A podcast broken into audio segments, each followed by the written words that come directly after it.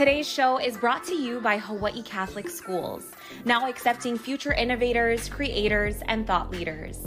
Apply now and give your child a 21st century education with a 12 to 1 student teacher ratio.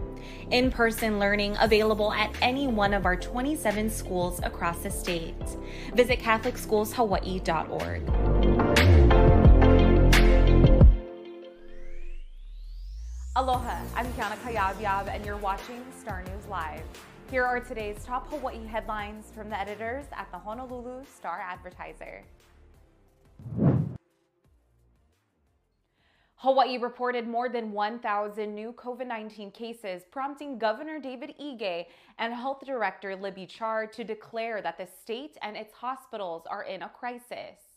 Ige and Char held a news conference this morning, one hour after the health department reported 1,167 new coronavirus infections. Today's case count includes some infections that were not reported earlier in the week due to a problem with the state's laboratory reporting system. However, health officials said the three day average for new cases is 729 cases a day, far surpassing the previously daily record of 655 last week. Ige did not issue any new mandates or restrictions today, but he strongly encouraged the public to take the widespread community spread of the disease seriously. The governor said Hawaii's hospitals are filling up with younger and younger people, and he said it's not fair that frontline workers have to treat the unvaccinated and people who are not practicing social distancing.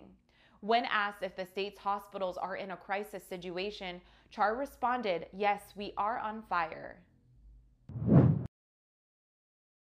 In addition to reporting 1,167 new COVID 19 infections today, health officials also announced one additional coronavirus related death. The latest figures bring the state's virus death toll to 547, and its total number of cases since the start of the pandemic to 49,564. Today's infection count includes 837 cases on Oahu, 151 on Hawaii Island, 109 on Maui, 46 on Kauai, 6 on Molokai, and 18 Hawaii residents diagnosed outside the state. More than 7,300 infections in Hawaii are considered to be currently active. That's up 618 from Thursday.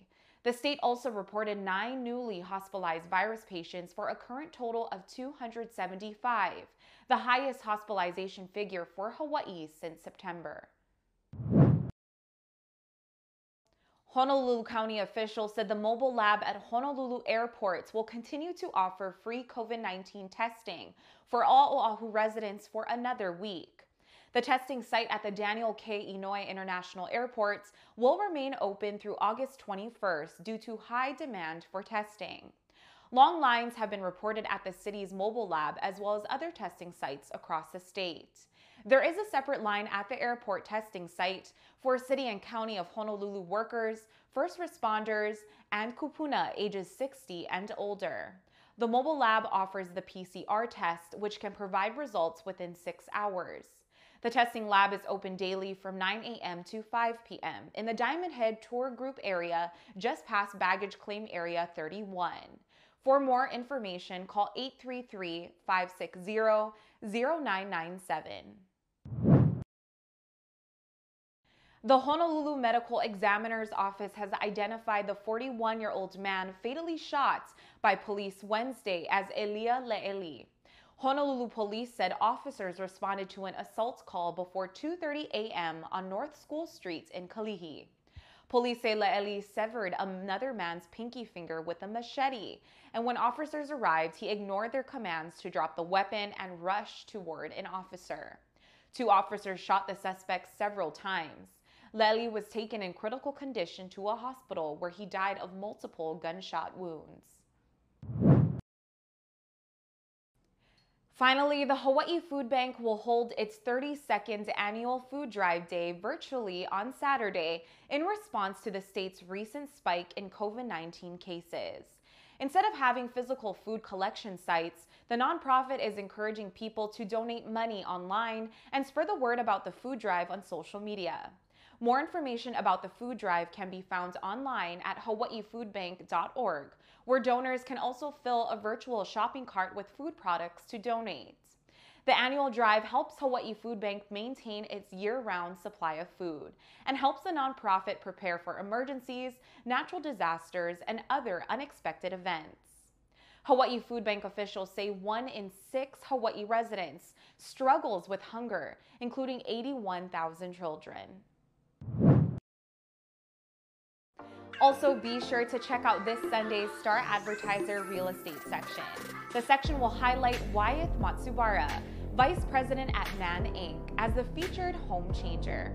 And for more on these stories and all the latest headlines, subscribe to the Honolulu Star Advertiser. Visit Hawaii's top source for breaking news online at staradvertiser.com and download the Star Advertiser mobile app. Mahalo, have a great weekend, and we'll see you back here on Monday.